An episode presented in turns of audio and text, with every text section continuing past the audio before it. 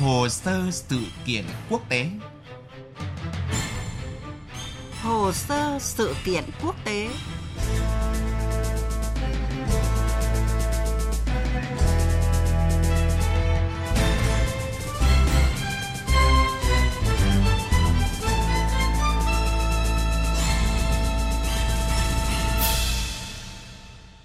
Biên tập viên Thúy Ngọc rất vui được gặp lại quý vị và các bạn trong chương trình Hồ sơ sự kiện quốc tế hôm nay. Thưa quý vị và các bạn, một sự kiện thu hút sự quan tâm đặc biệt của dư luận thế giới trong tuần này đó là hội nghị thượng đỉnh nhóm các nền kinh tế phát triển và mới nổi hàng đầu thế giới G20 trong hai ngày 28 và 29 tháng 6 tại thành phố Osaka của Nhật Bản. Với sự tham dự của lãnh đạo nguyên thủ 20 quốc gia, các hoạt động của hội nghị thượng đỉnh G20 cùng hàng loạt cuộc gặp bên lề dự kiến sẽ đề cập những vấn đề nóng nhất của thế giới, đặc biệt là vấn đề tăng cường hợp tác đa phương trong bối cảnh chủ nghĩa bảo hộ và cuộc chiến thương mại Mỹ-Trung đang leo thang trên thế giới. Trong thời kỳ lệnh hòa bắt đầu từ ngày 1 tháng 5 năm 2019, Hội nghị thượng đỉnh G20 là hội nghị quốc tế lớn đầu tiên mà Nhật Bản đăng cai tổ chức. Với hội nghị này, Nhật Bản đã sẵn sàng cho lần đầu tiên tiếp quản vị trí chủ tịch luân phiên nhóm G20 trong năm 2019. Hội nghị thượng đỉnh G20 năm nay diễn ra trong bối cảnh nền kinh tế thế giới đang bị trao đảo bởi hai chiều hướng trái ngược nhau, sự nổi lên của chủ nghĩa bảo hộ mậu dịch trong xu thế tự do thương mại đang phát triển. Các xu thế trái ngược nhau đó có tác động tiêu cực đối với nền kinh tế thế giới. Theo Tổng thư ký Trung tâm Báo chí nước ngoài Nhật Bản Akiko Sagano, sự gia tăng căng thẳng thương mại giữa Mỹ và các quốc gia trên thế giới, trong đó có căng thẳng thương mại Mỹ-Trung, cũng như sự trỗi dậy của chủ nghĩa bảo hộ đã kéo theo nhiều nguy cơ đối với sự phát triển của kinh tế thế giới. Điều này đòi hỏi các quốc gia phải thúc đẩy cơ chế hợp tác đa phương và tăng cường hợp tác quốc tế nhằm đối phó với các nguy cơ và thách thức chung. Đây cũng chính là chủ đề sẽ được đại diện các nước tham dự gái 10 lần này tập trung thảo luận. Bà Sagano nhấn mạnh. Tất cả các bên đều kỳ vọng hội nghị thượng đỉnh 20 tại Osaka sẽ thúc đẩy đối thoại vì hợp tác kinh tế và thương mại đa phương là điều không thể thiếu được đối với sự phát triển công bằng và tự do của nền kinh tế và thương mại thế giới. Ngoài ra, các quy định của nền kinh tế thế giới đều đang bị suy yếu đi. Điều này tác động tiêu cực tới sự phát triển của kinh tế thế giới. Đây chính là nguyên nhân dẫn đến việc triệu tập hội nghị thượng đỉnh G20 tại Osaka Ngoài ra, các cuộc thảo luận thực chất về thương mại, trong đó có các vấn đề cải cách Tổ chức Thương mại Thế giới WTO cũng là nội dung quan trọng của hội nghị. Hội nghị tại Osaka sẽ đánh dấu một bước tiến nếu xác định các ưu tiên cụ thể cho cải cách, có thể bao gồm cải thiện cơ chế giải quyết tranh chấp và đòi hỏi sự minh bạch cao hơn xung quanh các chính sách thương mại như trợ cấp. Các nhà lãnh đạo nên ra nhiệm vụ cho các bộ trưởng thương mại với việc đạt được thỏa thuận cho hội nghị bộ trưởng tiếp theo của WTO dự kiến vào tháng 6 năm 2020 tại Kazakhstan.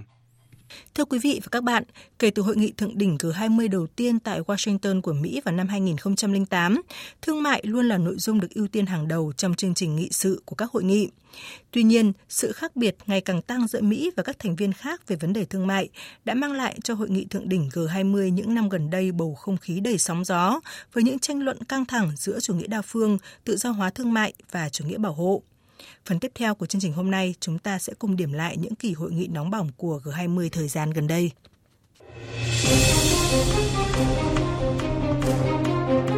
Hội nghị thượng đỉnh G20 năm 2015 tại Thổ Nhĩ Kỳ có lẽ là kỳ hội nghị gần đây nhất diễn ra trong bầu không khí đồng thuận giữa các thành viên.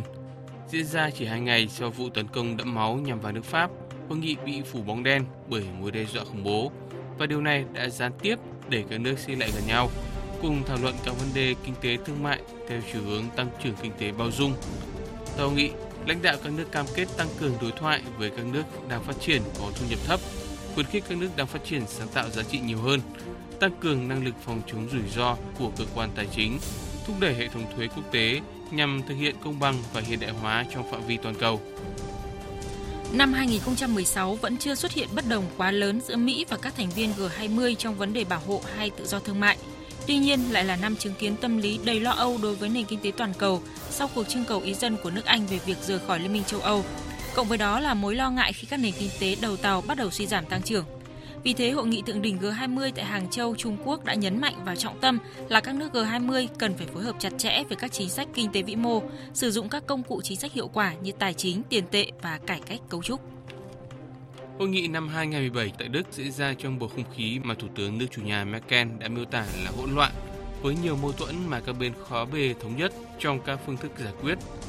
Đây cũng là năm chứng kiến việc Tổng thống Mỹ Donald Trump đẩy mạnh triển khai chính sách bảo hộ mậu dịch chống toàn cầu hóa sau khi tiếp quản Nhà Trắng. Hàng loạt quyết định như rút cam kết với Hiệp định Đối tác Xuyên Thái Bình Dương TPP,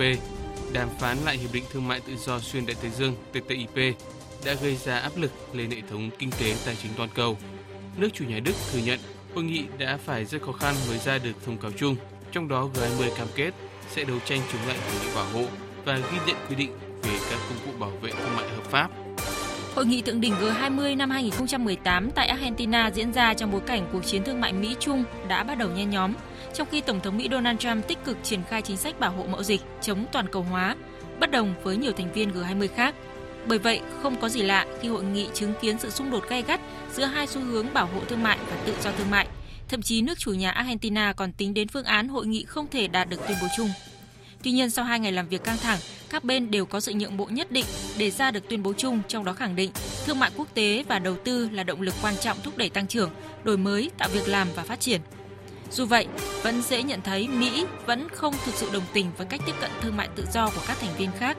Dự báo những bất đồng về thương mại trong nội bộ G20 vẫn chưa thể giải quyết thông qua một bản tuyên bố chung.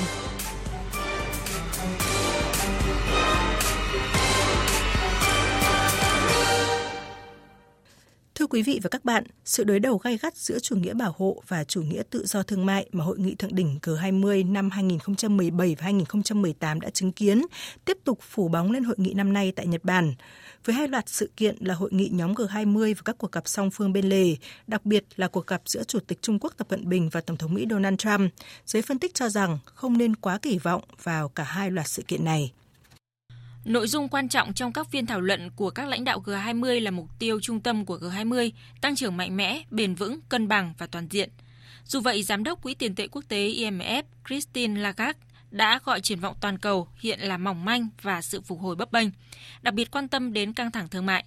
IMF ước tính rằng thuế quan trả đũa do Mỹ và Trung Quốc áp đặt lên hàng hóa của nhau có thể làm chậm tăng trưởng toàn cầu tới 0,5%, tương đương khoảng 455 tỷ đô la Mỹ, lớn hơn cả nền kinh tế Nam Phi. Trong khi đó, Mỹ còn áp thuế quan hoặc đe dọa áp thuế quan đối với đa số thành viên G20. Đáng chú ý nhất là đe dọa áp thuế quan ô tô với hai đồng minh là Liên minh châu Âu và Nhật Bản, tạo ra làn sóng bất đồng về tác động của các hành động này đối với tăng trưởng kinh tế toàn cầu.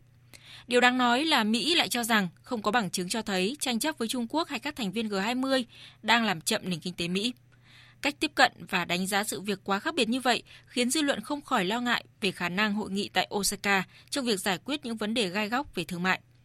Với các cuộc gặp bên lề, tâm điểm chú ý là cuộc gặp giữa Chủ tịch Trung Quốc Tập Cận Bình và Tổng thống Mỹ Donald Trump. Sau khi đưa ra những động thái cứng rắn, ông Donald Trump lại cho thấy những kỳ vọng khi hôm 18 tháng 6, ông chia sẻ trên Twitter rằng sau một cuộc trò chuyện qua điện thoại diễn ra tốt đẹp, hai nhà lãnh đạo sẽ tổ chức một cuộc gặp kéo dài tại hội nghị thượng đỉnh việc ông Donald Trump sẽ ra quyết định có áp thêm thuế với Trung Quốc hay không sau cuộc gặp này được cho là sẽ tác động rất lớn tới nền kinh tế và tài chính toàn cầu. Nếu thuế quan bổ sung của Mỹ sẽ được dỡ bỏ sau các cuộc gặp và các cuộc đàm phán bị đình trệ hồi tháng 5 sẽ được nối lại, thì đó sẽ tiếp tục tạo ra một khoảng thời gian đình chiến trong thời gian ngắn, ngăn chặn sự bất ổn của năm vừa rồi thêm lan rộng. Trong trường hợp cuộc gặp không diễn ra suôn sẻ hay hai bên không đạt được một thỏa thuận vững chắc, thế giới sẽ phải chứng kiến xung đột leo thang giữa hai nền kinh tế lớn nhất. Thiệt hại bị kéo theo là thị trường tài chính sụp đổ và tăng trưởng toàn cầu tiếp tục chậm lại. Tuy nhiên, giới phân tích cho rằng vẫn có tia hy vọng về khả năng đạt được thỏa thuận Mỹ-Trung tại Osaka, dù không quá lớn. Thuế quan vẫn đang làm phức tạp việc quản lý của Trung Quốc về một nền kinh tế đang chậm lại và đặt ra câu hỏi về khả năng kiểm soát mối quan hệ quan trọng. Còn Tổng thống Mỹ Donald Trump phải đối mặt với sự biến động của thị trường chứng khoán, dữ liệu kinh tế và gia tăng sự tổn thương cho những đối tượng cốt lõi trong chiến thuật thuế quan. Trong bối cảnh tình hình thế giới có nhiều biến động chính trị an ninh phức tạp, cùng với tốc độ tăng trưởng GDP của các nền kinh tế mới nổi đang chậm lại, sự phục hồi của các nền kinh tế phát triển vẫn mong manh, thách thức của hội nghị G20 tại Nhật Bản là không hề nhỏ. Trong nhiều năm, G20 từng chứng minh khả năng và tầm ảnh hưởng lớn của mình trong việc hoạch định và dẫn dắt nền kinh tế thế giới. Dư luận thế giới kỳ vọng các nước G20 sẽ tiếp tục chứng minh việc dung hòa và thỏa hiệp những khác biệt về lợi ích giữa các nước trong các vấn đề chung, được xem là cốt lõi thành công của G20.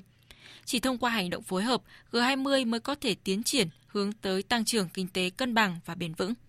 Nội dung vừa rồi đã kết thúc chương trình hồ sơ sự kiện quốc tế hôm nay. Biên tập viên Thúy Ngọc xin chào tạm biệt quý vị thính giả.